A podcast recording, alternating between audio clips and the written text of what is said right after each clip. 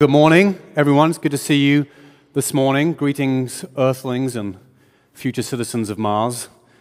If anyone's of interest enough to one day go to Mars, it's going to happen. It's going to happen. I don't know why I'm saying this, but it's going to happen.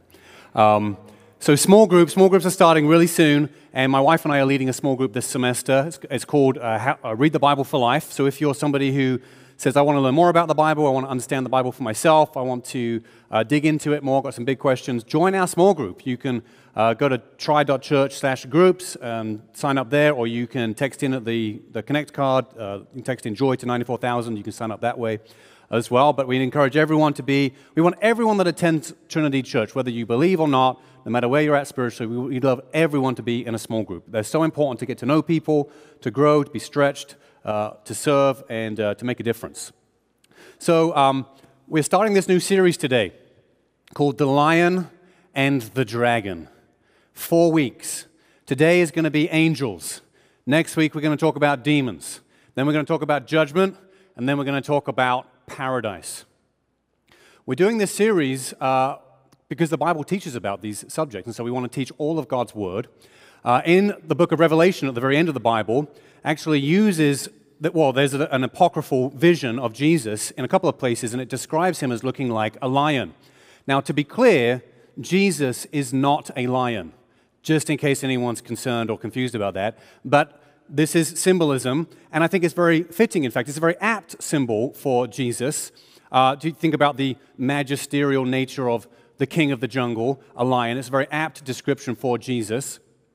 If you ever read uh, C.S. Lewis's the, the, Chronicles of Narnia, you see the character of Aslan, you know, Jesus being depicted as a lion. There's something about that that rings true in our spirit that says, yeah, that's a good, that's an apt metaphor to describe aspects of Jesus. Also, in the book of Revelation, at the end of the Bible, in a couple of places in Revelation, it describes Satan as being a dragon. Now, to be clear, Satan is not a dragon, but the imagery, the, the apocryphal imagery that's used, uh, depicts him. And I think Again, this is an apt symbol for us to think about evil. If you've seen the, the movies uh, How to Train Your Dragon, it's just like that. Um, so, in that first movie, the big, gargantuan, bad, evil uh, dragon that's controlling all the other dragons, I think that is, is very helpfully kind of depicts evil to us and the, the centrality and the, the power that evil can have in influencing huge amounts of uh, lives and in powerful ways. And so the Bible's not saying dragons are real or that Satan is a dragon, but it's using that imagery to communicate things about him. I'm not going to talk about Satan and demons today. I'm going to talk, say that till uh, next week. But we are going to be talking about spiritual matters over these four weeks. And I think for many of us, we're going to enjoy this. We're going to get a lot out of this. This is going to be helpful to us. This is going to enhance our faith and our belief in God. Uh, but for some, because we live in a very materialistic culture, we live in a culture that pits science against religion rather than seeing the synthesis between the two. We live in a very skeptical culture. There may be some that struggle with these subject matters.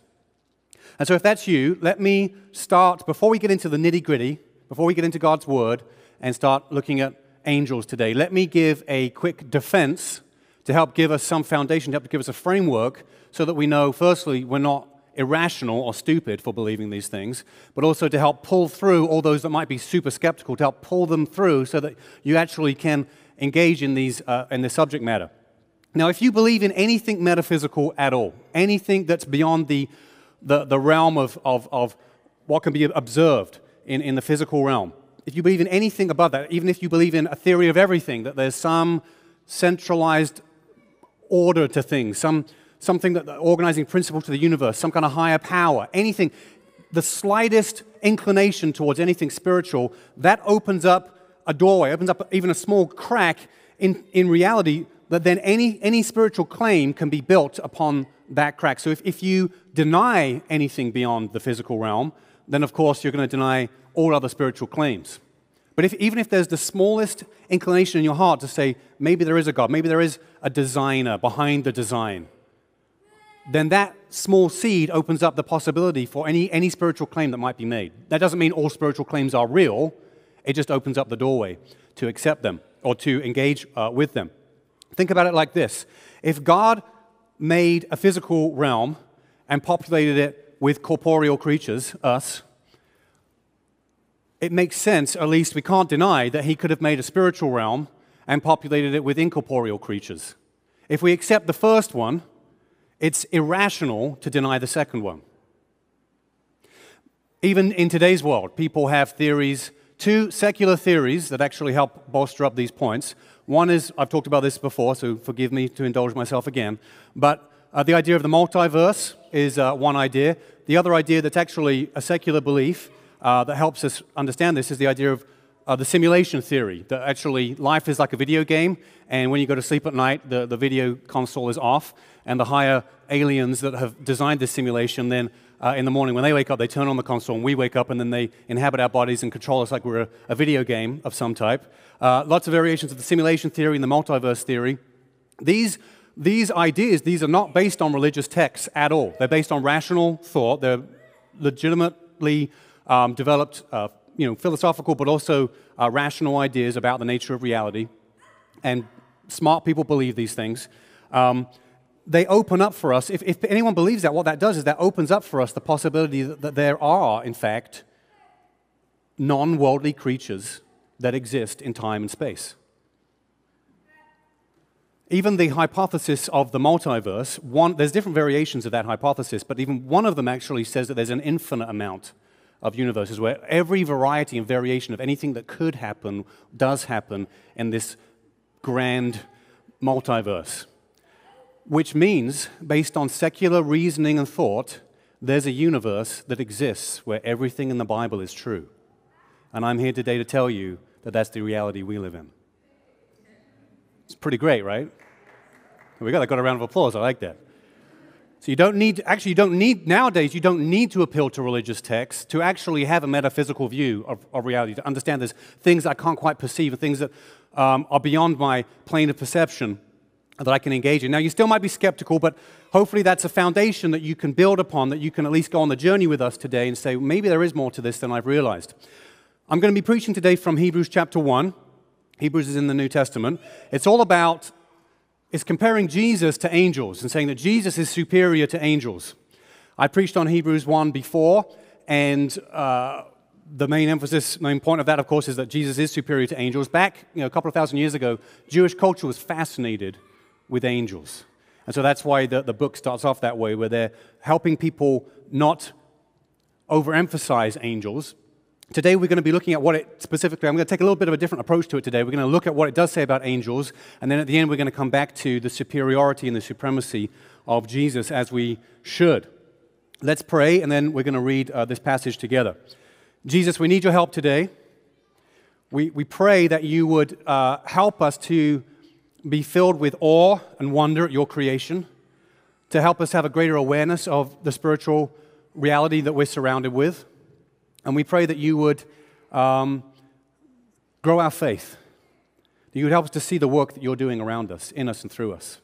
And Lord, if there's anyone here today that doesn't know you, doesn't believe in you, bring them into your family, bring them into your kingdom today. Let them find faith to believe today. I pray it in Jesus' name. Amen. Amen. Hebrews chapter 1, verse 1 says this It says, Long ago, in a galaxy far, far away. No, I'm sorry, wrong, wrong genre. Sorry, let me start again. Hebrews 1, verse 1. Long ago, at many times and in many ways, God spoke to our fathers by the prophets. But in these last days, he has spoken to us by his Son, whom he appointed the heir of all things, through whom also he created the world. He is the radiance of the glory of God and the exact imprint of his nature. And he upholds the universe by the word of his power. After making purification for sins, he sat down at the right hand of the majesty on high, having become as much superior to angels as the name he has inherited is more excellent than theirs. For to whom of the angels did God ever say, You are my son, today I have begotten you? Or again, I will be to him a father, and he shall be to me a son. And again, when he brings the firstborn into the world, he says, Let all God's angels worship him. Of the angels, he says, He makes his angels winds and his ministers a flame of fire. But of the Son, he says, Your throne, O God, is forever and ever. The scepter of uprightness is the scepter of your kingdom. You have loved righteousness and hated wickedness. Therefore, God, your God, has anointed you with the oil of gladness beyond your companions. And you, Lord, laid the foundation of the earth in the beginning, and the heavens are the work of your hands. They will perish, but you remain. They will all wear out like a garment. Like a robe, you will roll them up. Like a garment, they will be changed. But you are the same, and your years will have no end. And to which of the angels has he ever said, Sit at my right hand until I make your enemies a footstool for your feet? Are they not all ministering spirits sent out to serve for the sake of those who are to inherit salvation? This is God's word. Now, let me zone right in here on verse 6. It says, And again, when he brings the firstborn into the world, he says, Let all God's angels worship him. It gives Jesus the title firstborn. When he says he brings him into the world, that's Jesus being born as a man. Jesus is paradoxically and mysteriously an uncreated son, an eternal son. But so it's strange that he's given the title firstborn because it doesn't seem fitting. How can you be a firstborn? But what we understand is we understand that uh, Jesus is given this title because it's signifying his preeminence, it's signifying the idea in a human family. The firstborn, traditionally, the idea is that they have a greater inheritance, they have a greater blessing in one sense, a greater honor in one sense. And in the sense that the firstborn in a family has that preeminence, it's saying Jesus is like that firstborn in a family. That's why he's given the title of firstborn. But it also says that he is the object of angel worship. So some people will think that, oh, Jesus was created. No, no, no. It's saying that he is, in these passages here, it's quoting the Old Testament, it's saying that all God's angels worship him. In Scripture, it's very clear only God is to receive worship. So this verse is saying two things. It's saying he is paradoxically an uncreated son. He is the firstborn, and he's preeminent in that sense, but he also receives all the worship, which means he's divine. It means he's lived forever. Created beings are created to worship. We're created to worship. All created things are created to worship and give glory to God. Only the uncreated one, the maker of all things, is to receive worship in that way. And it says here, all, God, all God's angels worship him. It seems that there's a broad category, broad understanding of angelic beings that we can see in Scripture. Many names, many phrases, many different descriptions are given to us of angels. Other than being called angels, it's very common for them to be called the host of heaven. If you've read the Bible for any length of time, you have probably come across this phrase, the host of heaven. When we think of a host, we tend to think of going into a restaurant and you meet the host, or somebody has you in their home and they're hosting you. Doesn't mean any of those things. The host of heaven means they're an army. Host means army. These are military, to think of angels as military personnel, warriors, if you will, with mad fighting skills. Anytime I watch Lord of the Rings, I often think of the elves. You know, they're very heavenly type creatures, but they're also like mad with the fighting skills. So there's, there's, there's a, an image there that could, could help us understand the angels of, of Scripture. They're also referred to as sons of God in certain places as well, differentiated from the Son of God, Jesus, and also the fact that we're sons and daughters of God, different in that sense, but they still can be called sons of God in the fact that they've been made by God. They're also referred to as holy ones Spirits, watchers is another term they're given, which is kind of creepy, that they're watching. Are they watching right now? I, I would, I, we're going to get into this today, but I would, I would we, we, we can't know for sure unless God shows us, but I think it's, it's extremely reasonable to believe and to understand that there would be angels with us right now. We can't see them, of course, but that they would be joining us in our service today. They've got to be somewhere doing something. Maybe they're not here every week, but we've got to be confident that they would be and could be here with us. They're called watchers. Also called strangers, that we can entertain strangers unaware sometimes, that they may appear in human form, that we can perceive them in that way, but not be aware that they might, may be angels. There are other terms as well that the Bible uses very bizarrely. It calls them thrones, dominions, principalities, authorities, mighty ones, powers.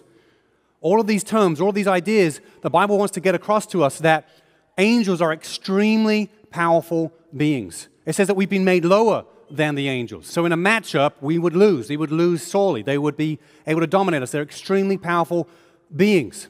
But we're also told that in heaven we'll be placed above the angels to rule over and to judge the angels. Interesting reversal there. We're also told of cherubim. If you've ever seen Indiana Jones Raiders of the Lost Ark, you've seen the Ark of the Covenant, this gold plated box that the ancient Israel had to put the Ten Com- store the Ten Commandments and a few other things inside. And the lid, the mercy seat, the lid, the golden lid, had two cherubims on it that had wings that faced each other. So we're told that they have wings. We don't know a lot about them, but we're, we're told that much about them. We're told of the seraphim as well in one place in the Bible, the seraphim. We don't know hardly anything about them. But the seraphim, there's cherubim, the seraphim. We're also told that there are living creatures that surround God's throne and they worship him. And these living creatures are a mashup of four different things. Bizarrely, I don't know what this looks like. I can't. We could draw it. We could try and imagine it. We don't know it until we, unless we see it. But they're a combination of a lion, an ox, a man, and an eagle. It's, we're told that these angelic beings, these living creatures that God has made, that exist in the heavenly realm, and that are on earth as well, that they stand before God in worship of God, that they fulfill God's will in heaven. This gives us an amazing, awe inspiring view of all that God has made, the splendor of His creation. We can be amazed at things on earth. We can be blown away by the beauty and the grandeur of the things that God has made on this earth. And then we start thinking about the heavenlies and these descriptions of things. And it's awe inspiring, it's, it's wonderful. That's the greatest reason, in fact, the, the, Bible, the Bible wants us to know about angels. If it didn't, it would, it would hide all the information about them. The Bible wants us to know about angels because knowledge and understanding of their role and their position and what they're for, what they do, and who they are helps us treasure God all the more because all of God's creation exists to magnify and shine the greatness and the glory of God. We're told in Genesis, in the first book of the Bible, we're told that when God made the heavens and the earth, so he said God made the heavens and the earth, and it was the earth that was without form and that was void. There's a clue in there, potentially a clue in there. The angels must have been made within the six day period of creation because everything was made in that period of time. Whether it was a day or a long period of time, we're not exactly sure. Either way is fine in my opinion. But in that first period, that first day, it says he made the heavens and the earth. And it was the earth that was without form and that was void. So it gives us a clue that maybe God fully formed the heavens on that first day. Perhaps that's a clue to when the angels were made. We're told the names of two angels the angel Michael and the angel Gabriel. We're also told that there might be hierarchy and rank amongst the angels, that Michael himself is an archangel, seems to have a position of authority and leadership amongst the angels. Beyond these two names and beyond Michael's position, whatever we might conclude about angels is all speculative. It's all speculative. We can use our imagination, we can look for clues, we can look at the, at the physical world, and we can look at God's design and we can try and reverse engineer that, or we can try and apply that to spiritual things. But really, at some point, it's all, there's a lot of speculation that happens, and people can get themselves in trouble with extra biblical ideas or pushing things beyond what they really say. We've got to be careful not to do that. Yet, we still, I think it's reasonable to conclude that probably all angels have names. If they don't, then because we'll rule over and judge angels in heaven, I am submitting a bill right now that we should name all the, the angels once we get there. If they don't have names, I think they should have names. They probably do. We probably can't find them out unless we're told. We're only told two in Scripture. We probably shouldn't try and find out more names, but nonetheless, there's a lot, we, the complexity and even the, the hierarchical nature of human social environments we, surely we could understand that there's probably something equivalent in the angelic race as well. We do know this, though that angels are intelligent, moral beings. They follow complex commands from God. They're, they're sent out to do God's will and to follow complex instructions. They communicate, they, they know languages, they speak to people, they converse, they know right from wrong. In that sense, they're very similar to us. But we know this they are not made in the image of God like we are. It's a curious mystery to think about that we've been made lower than the angels, but we've been made in God's image. And they haven't been made God's image, but they're more powerful than us, at least right now. It's a curious, who, know, who can understand the mind of God and the reasons that God would have and the way that God likes to make things? Who can figure it out? I can't figure it out. I'm sure none of us can figure it out. We can just go off of what we're told. Verse 7 that we read in, in, in Hebrews chapter 1. It says, Of the angels, he says, He makes his angels winds and his ministers a flame of fire. Now, it's not saying they are wind or they are fire. It's saying they are like wind and like fire in this sense that wind and fire are things that you, um, you can't touch them. Wind, you, you, you can't see it, you can hear it and you can experience it. Fire, you can experience the heat and you can uh, even get burned by it. But you, these aren't physical things that you can touch, but they're real. It's saying that angels, they're there. You can't always see them. And most of the time, people, we don't, nobody, not nobody, but it's rare to experience and to see them. In fact, in the scripture, it seems to be that those who do see the angels, it's not that angels necessarily are taking physical form and therefore anyone can see them and they can even be caught on video camera. Don't know about that, that could be the case. It seems more likely that God gives individuals the ability to see angels in a particular moment. So only some people see them in some moments. That's what it appears that the scripture is telling us. At the end of uh, Hebrews, Hebrews chapter 12, verse 22, it says, But you have come to Mount Zion and to the city of the living God, the heavenly Jerusalem, and to innumerable angels in feastal gatherings. We're told that there is an innumerous amount of angels in heaven.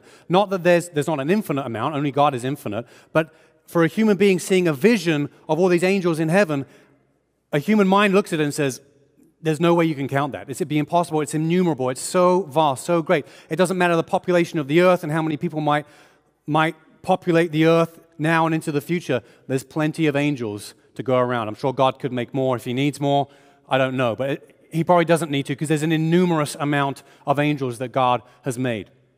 All of this knowledge, all of this understanding, there's more that we could go through. There's, you could spend a lot of time studying these things and reading these things. All this knowledge, all this understanding is designed to reveal to us the role that angels play in God's creation, in our lives, and under God's will, that we might understand and know what God's plan and purpose is and what God is doing in us and around us. I had a strange experience many years ago. It was back in 2001, actually, so I narrowly survived Y2K. And um, I was actually, it was the first time I traveled to the United States. So I was like 19 at the time. And um, I, it was the first night here in the States, and this, this couple were, were hosting me. And I'd come over for, uh, I was a, camp counselor at a youth camp. And uh, I'm staying in these people's home, and I, I jet lagged, really tired, fell asleep. And I woke up. I thought, I, I'm pretty sure I was awake. It could have been a dream. Um, either way, it was, some kind of spiritual encounter. It could have been a dream. Um, but in this, I, I, was, I, was, I was suddenly gripped with fear. So gripped with fear that I, I couldn't move my body. I was completely pinned to the bed, completely in fear, and just was aware that there was something going on. And then, and it was really dark, and then my bedroom door opened, which is quite bizarre, and somebody came into my room and stood by my bed and stood over me, and they were holding a sword. And I was absolutely terrified. I was like, what the heck is going on? I'm in a completely different country, and I don't, you know, I don't know these people. I, am you know, I, am at their mercy. Like, what's, what's happening here? And I was, I could move my eyes, so I was trying to look and trying to see, but it was all very strange. And then they were saying something. I couldn't understand what they were saying. Then they left, and the door closed behind them. They didn't close the door. The door just closed, which I thought is a neat trick. Um, and then, as soon as the door closed, I sat up in bed and said, "Is someone there?" So I went out the room, opened the door, walked down the hallway, went into the living room, was looking around, and uh, totally freaked out. In the morning, I said to my host, I said, "Hey, uh, funny story. Um, was there anyone, anyone else? Is there anyone in the house last night? Like any, any other visitors or guests or anyone, you know, like with a sword or something? Like I don't know." And uh, they obviously were very freaked out by it. I don't know. I, I shared it with, with somebody I was with, and they were like, "That sounds demonic. That just sounds like you were under spiritual attack. That was something demonic." And I was like, "Well." All the angelic encounters in the Bible, people were afraid, people were terrified. Um, I don't know, was it a dream? Was it just I was seeing something in, in a dreamlike state and I happened to wake up at that time? I don't know exactly what it was, but I know, I know that nothing bad happened to me. There was no lies spoken over me, and there was no bad result from it. I think in the end, I concluded, I think God's blessing is on this trip. I think God's blessing he's, he's speaking a blessing over me, or there's some kind of protection that's happening over me. I'm, I'm guarded and helped somehow. Now, the danger with any personal testimony of anything like this is that you can interpret the situations wrongly. So, whatever experience you have, you always come back to Scripture and say, what does the Bible teach us? And how does, you know, what do I need to reassess in what I experienced to say, am I drawing wrong conclusions about it to bring it in alignment with God's Word? Let's look at four things that the Bible teaches us, four lessons we can get about having, having a greater awareness of angels in our lives. Four lessons from the Bible. First one is we learn about God's protection. We learn about God's protection. So in verse 14 that we read from Hebrews chapter 1, it tells us, it says about angels, are they not all ministering spirits sent out to serve for the sake of those who are to inherit salvation? Those who are to inherit salvation, believers, followers of Jesus, they are sent out as ministering spirits. Now, Hebrews is trying to make a clear distinction because people were too enamored with angels, and we don't want to be like them. We don't want to be too enamored. We don't want to get weird about angels, but we still have to understand what the Bible says about them. And so the, the, the, author of, the authors of Hebrews are trying to contrast Jesus to, to the angels. Now, Jesus came as a servant. He came to not to be served, but to serve. But it's also saying that these angels are ministering spirits. They're servants. They're here to do God's will, to actually specifically help those whom belong to God, those who are going to be saved. And so, what it's saying, though, is that Jesus, even though he was a servant and the angels are servants, that Jesus was exalted to the right hand of God and worshipped. But that never happens to any angels. No angels are promoted in such a fashion where they're to be exalted or to be sought after or to be worshipped in such a way or honored in, in, in that kind of way. That never, never happens. They, they, they remain in that subservient ministering role where they exist to, to bless us, to, to help us, to be agents on God's behalf, to look out for us, to protect us in, in certain situations. You see, throughout biblical history, you see Actually, it was the angels that delivered the Ten Commandments. They were involved in the delivering the Ten Commandments to God's people. We see that it was angels that held the mouths of lions shut. We see that it was angels that announced the birth of Jesus. We see it was, it was angels that ministered to Jesus after his uh, time in the wilderness, his temptation in the wilderness. We see that it was angel, angels that broke the apostles out of prison. We see that it was it is angels that will come with Jesus when he returns to gather up his followers uh, into heaven forever. These angels, they have very important roles that they play in fulfilling the work of God. In Psalm 91, verse 11, Psalm 91, verse 11, it tells us of angels about their role related to us. It says, For he, that's God, will command his angels concerning you to guard you in all your ways. Angels are guardians. Now, we're going to talk about guardian angels in just a minute. We'll get there in just a minute. But they are guardians. They're kind of like Christian secret service, if you will, with mad fighting skills. Don't forget. Powerful story from the missionary John G. Paton. Don't forget, God's, God never promises us promises us a trouble free life. He never promises us that, but he is, there are promises in Scripture of angelic protection. The missionary John G. Paton and his family in the New Hebrides Islands, they found their home surrounded by hostile natives intent on burning them out and killing them. And then John and his wife prayed throughout the night to be delivered. And when morning came, they were amazed to see that the attackers had left for no reason that they could perceive. A year later, the chief of the tribe was converted to Christ. And Paton, remembering what had happened, asked the chief what had kept them and his men from burning down the house. And the chief replied in surprise. He said, Well, who were all those men you had there with you? And the missionary answered, Well, there were no men there, just my wife and I. And the chief argued that they had seen many men standing ground, hundreds of big men in shining garments with drawn swords in their hands. They seemed to circle the missionary station, so the natives were afraid to attack. Only then did John Paton realize that God had sent angels to protect them. That's the first lesson as we see God's protection. Second thing is that we see this is that angels see our behavior. Angels see our behavior. In 1 Timothy chapter 5, verse 21. 1 Timothy 5:21. If I can get there. I'll just read it off the screen. We have 1 Timothy 5:21. I can't find it in my Bible. In the presence of God, Apostle Paul writes this In the presence of God and of Christ Jesus and of the elect angels, I charge you to keep these rules without prejudging, doing nothing from partiality. Paul is telling his apprentice Timothy, I'm giving you these instructions, I'm giving you these things in the presence of God, in the presence of Jesus. Of course, we know that. But he's also saying, kind of in the presence of all of heaven as well. All of heaven is watching. So, yes, our first motivation of how we live should be to be pleasing to God and to obey God. But, but Paul gives us this additional reason that we should be aware that angels are, they're called watchers. They're watching human behavior. They're sent to be ministers to serve us and to protect us and to guide us and to even intervene at, different times. So we should not be surprised that angels would be disheartened if they see us failing, if they see us falling, if they see us disobeying God, if they see us falling into sin. We shouldn't be surprised that angels, because angels long to peer into the uh, affairs of man, into the things that God is, does in our lives. And so, and they're, they're sent to serve us and to minister to us. So we shouldn't be surprised if they're disheartened, but also we shouldn't be surprised and we should be encouraged that they will see the good works we do and see that the, the blessings that we help others with and the, the truth that we speak and the obedience that we perform as a, as a Christian in our lives, and that they will be encouraged by that. Now, the greatest motivation to not sin and to avoid temptation should be that we want to trust God, we want to please God.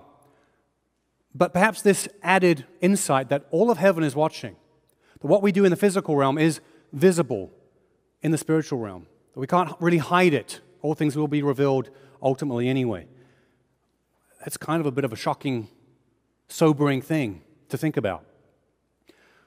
But be encouraged by this. Be really encouraged by this. In our darkest days, in our most discouraging days, the days where we're alone, the days where we feel like maybe my life doesn't matter. What is the purpose of my life? No one sees what I'm doing. No one appreciates what I'm doing. No one knows what's going on. No one sees the choices, the hard things I'm facing. No one sees this. We can be encouraged. Of course, God sees those things. That's the greatest encouragement we receive. But also, we should be more aware that angels are inspired and encouraged by what we do and by our lives when no one else sees it in the darkest places and the toughest times, that they also can see what is happening. The third thing we learn about a greater awareness of angels is that we join the angels in worship. We join the angels in worship. It says really about heaven that these living creatures, these angelic beings, this big, broad understanding of all these spiritual creatures that God has made, they're really worshiping God all the time. It doesn't really end, it's, it's happening all the time. Maybe some of them take breaks and they've got, they've got rotations and shifts they go in and out of. I don't know. That's speculative. I probably shouldn't say that. I'm just saying they're always worshiping. And so when we worship God, when we gather together as saints in any kind of service, like a church service or any kind of group that we're getting together with, with other believers, or we're by ourselves, we're, our doors are closed, we're in our room praying to God by ourselves, we're not creating new worship to God. We're joining with worship that is constantly happening before God's throne. This awareness should transform all of our worship. God's given us an imagination to use. He's given us great imagination. We should, when we enter times of worship, we should come with this understanding from here on forward that we're entering into something profound that's already happening all the time before God. The fourth thing that we learn is that angels are an example to us. Angels act as an, and work as an example to us.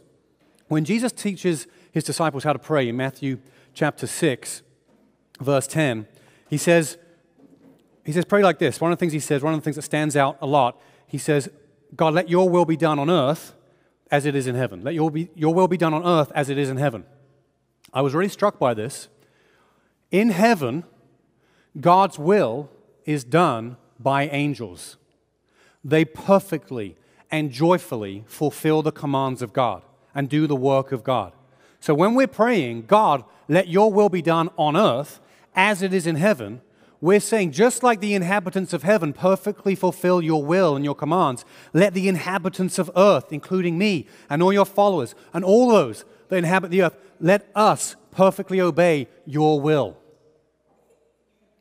Tra- it transforms the way we understand that prayer from Jesus that we're praying for ourselves to obey better. And honestly, a lot of the trauma and the trouble and the pain and the sin and the corruption in the world, yes, creation is cursed and there's accidents and there's just that, that decaying sense of creation that happens, but also we see that the, the proactive nature of human evil that makes it even worse than it should be. Of course, we should pray this way God, change our hearts, help our leaders to choose what is right, to do what is righteous. Help us to do what is righteous in our everyday lives, that your will might be done on earth as it is in heaven, that the perfect future kingdom. You know, heaven is this kingdom, this society of inter- intelligent moral beings where there's no suffering, no pain, no problem, because they perfectly obey God's will. We can have, more, we can have that kind of heaven on earth the more we learn to obey God in our own lives, the more we cry out for God, Would you help us all do your will on earth as it is in heaven?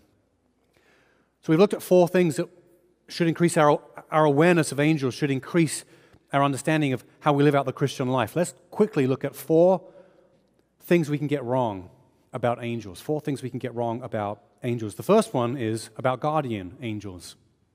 It's not uncommon to believe that when you're born, you're assigned an angel, and that angel stays with you for the rest of your life and is kind of your best bud angel guy dude who's got mad fighting skills and can look out for you and protect you. Unfortunately, that's a bit of a leap in terms of what the Bible teaches on this. There's a couple of verses that people will use to con- draw this conclusion, but really the Bible doesn't properly, doesn't really teach that. It could be true. Maybe when we get to heaven, we'll find out, oh, actually, that was, that was right. That was right. But it's a guess. It's a guess. We can't be, I mean, it's a, I, I understand why people want to believe this. I mean, there's a part of me that wants to believe that I have, you know, Rufus the angel who's my bud who watches movies with me and, you know, we go to karate practice together and we do all kinds of cool stuff. There's a part of me that really wants to believe that's true, but I just, we just don't know from Scripture if that's the case. But we do know is that God dispatches angels. So we do know that they're involved in our lives. They're sent as ministering spirits to protect, to serve, to help, to guide, different things that God uses them for in different ways. But the idea of a particular assigned guardian angel not so clear from Scripture. The second thing we can get wrong about angels is that we don't become angels in heaven. Now, this actually is more common, a more common belief than you might imagine. That it's, it's based partly on what Jesus said when he says, you know, in heaven you'll be like the angels. But specifically, Jesus is talking about the fact that angels aren't given in marriage. So angels don't get married in heaven. So Jesus is saying you're going to be like that aspect of angels in heaven, that you won't be married in heaven. Now, some people are really depressed to hear that they won't be married in heaven. Uh, some people, though, are actually excited they're not going to be married in heaven. So it depends uh, on who you are exactly. But don't, don't worry about it too much because we know that heaven is better by far. Everything in heaven is going to be way better by far. And so we're not going to be losing out on the fact that we're not going to be married. Our mar- marriages that we've had here on earth will still be, I'm sure, some form of special companionship or relationship in heaven, but it'll be different. Our relationship with God will be more intimate. Our relationship with each other will be more more intimate, more, more meaningful in different ways. We, we can't imagine what it would be like, but it is going to be way better than what we have uh, right now. But we do not turn into angels in heaven. We're actually told that we're, we are made greater than the angels and that we actually rule and judge the angels in heaven. The third thing that we can get wrong about angels is that we're not supposed to pray to or ask, directly ask angels for help. Now, we can ask God to send angels on our behalf. We can cry out to God, send, send your angels to protect me. Your, Psalm 91 promises that. Send your angels to protect me. We can cry out to God for that, but we're not supposed to in any way. There's no example of this in the Bible of anyone praying to or asking an angel for help. The fourth thing we can get wrong about angels is that angels probably don't sing. Now, this might be the most surprising one to you. I double dog dare you. It's the second week in a row I've said double dog dare. I dare you come back next week with a verse that shows me that angels sing. What you'll find is you'll find it says that the angels were praising God. That's the closest you can get to it. But it says they were praising God, saying. They were saying these things. It says they were shouting or they're declaring. Not once, there is not one verse in the Bible that says they were singing. Now, can they sing? Maybe. I mean, like if you think about an army, are armies known for singing? Like they do sing, but are they known for good singing? I don't know. They're, you know, Maybe, you know, White Christmas, yeah, okay, you got a couple of good singers, you know, whatever. But probably, so the reason I bring this up, why do I bring this up? I don't want to smash your ideas of like angelic voices and, but what we, I bring it up because we can be so confident that the Bible teaches something, we can be so certain. Well, surely the angels sing. Or don't they sing when Jesus is born? No, it doesn't say that. Go and read the verses yourself. It doesn't say that. It says they declare, they shout, they praise. Could they sing? Maybe. But it doesn't, each time that it tells us that the angels are saying things, it tells us what they're saying, but it says they're declaring it, they're speaking it, they're saying it, they're shouting it. It's such an important point because we can be so certain that we think that we know what the Bible says about something. But what we have to do is we actually have to go and look at the words themselves. And this is a real problem for our generation. That we, we think we know what Jesus says. We think we know what Jesus says about human nature and human identity. We think we know, well, Jesus would be okay with that, or Jesus would be okay with this. Did you go and look at the actual words? Did you go and look at the words themselves? See, what, what did it actually say? My daughter's very excited about angels today. Any parents bringing their kids to, to, to, church, don't worry, my daughter will be the loudest than all of yours. Let's give a hand for Finley over here. She's our special, special one. We love you, Finley. She's smiling at me. Next week, we're going to be talking about fallen angels. We're going to be talking about demons. Don't miss it. But let me end today talking about the superior one, the supreme one. In verse 5 from our passage, it says this about Jesus. It says, For to which of the angels did God ever say, You are my son, today I have begotten you? Begotten is a kind of an antiquated word, but essentially, the idea of being begotten means to be fathered. Now, again, it's not saying today I've become your father, that, that God the Father wasn't a father before and Jesus became a son. It's not, it's not saying that those are eternal positions, paradoxically, mysteriously eternal positions, but he's saying, I fathered you today. So, when, especially when Jesus was in, during his earthly ministry, the Father begot him, he fathered him, he cared for him. He, it says the Father, you know, Jesus said, I and the Father are one. I only do my Father's will. I only do what my Father tells me to do. The, the Father sent angels to minister to Jesus after his temptations. The, the Father led him and helped him and spoke to him and built him up and encouraged him, and that he was fathered in that way. So today I have fathered you. It's such a unique relationship. No other created being has this kind of intimacy other than, well, obviously, Father, Son, and Holy Spirit, the Trinitarian understanding, this community of persons, this divine being that's always existed, that made all things. What a special, this is what sets Jesus apart. This is what makes him superior why we worship Him above all else, why, why we can be interested in angels and we can be excited about these things and, and, and find mystery in it. But ultimately, ultimately, we come back to say, well, those things are interesting, but they just show us again how much greater Jesus is and how much more wonderful Jesus is. Let's have the band come up. We want to respond to how wonderful and amazing Jesus is. Consider this no other, there's no other relationship like this. He says, you know, the angels, they, they have their names, but there's, there's one that's called the Son. There is no other relationship like that except for something interesting has happened. When we become followers of Jesus, we're made one with Christ. So we're crucified with Jesus on the cross. It says in Hebrews 1, it says he took, made purification for our sins. That happened so the greatest barrier between us and God, our sin, could be dealt with. And we were nailed with Jesus. We unified with him in his death, buried in the tomb with him as well, and then raised to new life with him, and then exalted. And as Jesus was put at the right hand of God, then we are at the right hand of God in that place of security forever. Obviously, we're not Jesus. We, we, we don't, in the same sense that we don't become angels, we're not the Son of God. And so there's only a unique place for Jesus and a unique relationship between Father and Son. But because we're in him, when God says, to Jesus, Today I have begotten you, there is a sense in which God is saying over us, Today I have fathered you. Today I am your Father. I am your Creator. I am your Maker. I cherish you. I love you. I adore you. That's being in Jesus gives us all of the benefits, all the blessings, all the things that have become that are true of Jesus and all the things that God says about Jesus, including his righteousness and his holiness. All of that is given to us, imparted to us. What a mysterious, I don't know how it works, but that's what we're told is true. What a joyful thing. Enjoy that, celebrate that, thank God for that. Be in awe and in wonder of the spiritual realm and angelic beings, but all of that points us to this great work, this great act that we have been made one with Christ through his death and resurrection, and that only through his death and resurrection can our sins be taken away from us. If you don't know Jesus, you must repent. Your sin, not just the acts you have done and the things you've done wrong against others, or, but it's, it's our fundamental disposition that we don't really want to follow God. We don't trust God. We reject God.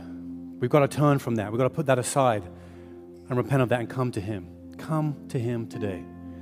If you want to respond, there's many things you can respond for. If you want to join a small group, if you want to get more involved at Trinity, if you want to give today, if you want to, want to get prayer, you want to follow Jesus, you want to be baptized.